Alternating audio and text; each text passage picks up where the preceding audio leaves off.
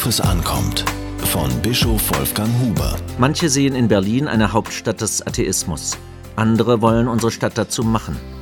Immer wieder artet die Auseinandersetzung um den Religionsunterricht in den Schulen Berlins deshalb in einen Kulturkampf aus. Dabei leben mehr als eine Million Christen und Hunderttausende Anhänger anderer Religionen in Berlin. Auch heute wirkt Gottes Geist in Berlin. Er verändert unsere Stadt. Wer das bezweifelt, sollte sich an die Bewegung erinnern, die 1989 aus den Kirchen auf die Straßen getragen wurde. Mit Gebeten und Kerzen wurde der Geist der Unfreiheit und des Kalten Krieges überwunden. Martin Michael Passauer war im Herbst 1989 dabei, als die Kirchenräume für die Friedensgebete zu klein wurden. Pfarrer Passauer erlebte die brutalen Übergriffe von Polizei und Staatssicherheit, zum Beispiel bei den Demonstrationen vor der Gethsemane-Kirche. Die Demonstranten hielten am Vertrauen auf Gott fest. Sie folgten der Parole keine Gewalt. Im Auftrag des Deutschen Bundestags arbeitete Passauer später daran mit, die Folgen der SED-Diktatur aufzuklären.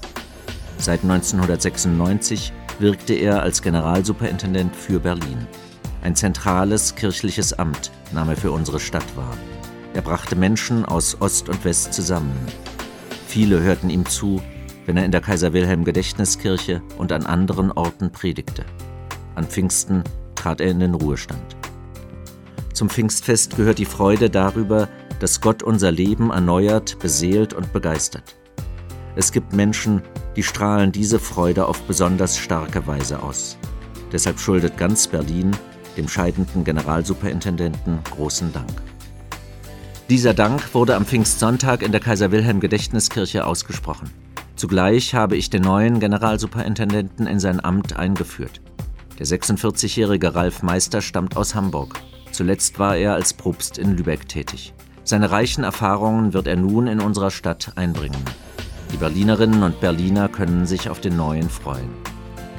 Am ersten Pfingstfest erlebten die in Jerusalem versammelten Menschen ein Wunder der Begeisterung. Sie gehörten verschiedenen Nationen an und hatten unterschiedliche Sprachen. Aber Gottes Geist bewirkte, dass sie einander verstanden. Jahr für Jahr bitten Christen an Pfingsten um eine Erneuerung der Kirche. Sie bitten darum, dass der Geist Gottes zwischen Menschen verschiedener Herkunft Frieden schafft. O komm, du Geist der Wahrheit, und kehre bei uns ein, verbreite Licht und Klarheit, verbanne Trug und Schein. So haben wir am Pfingstsonntag gesungen. Ich wünsche allen Zuhörerinnen und Zuhörern, dass sie Gottes guten Geist spüren. Lassen Sie sich durch Kulturkämpfer darin nicht irre machen. Diese Kolumne erschien in der Berliner Tageszeitung BZ.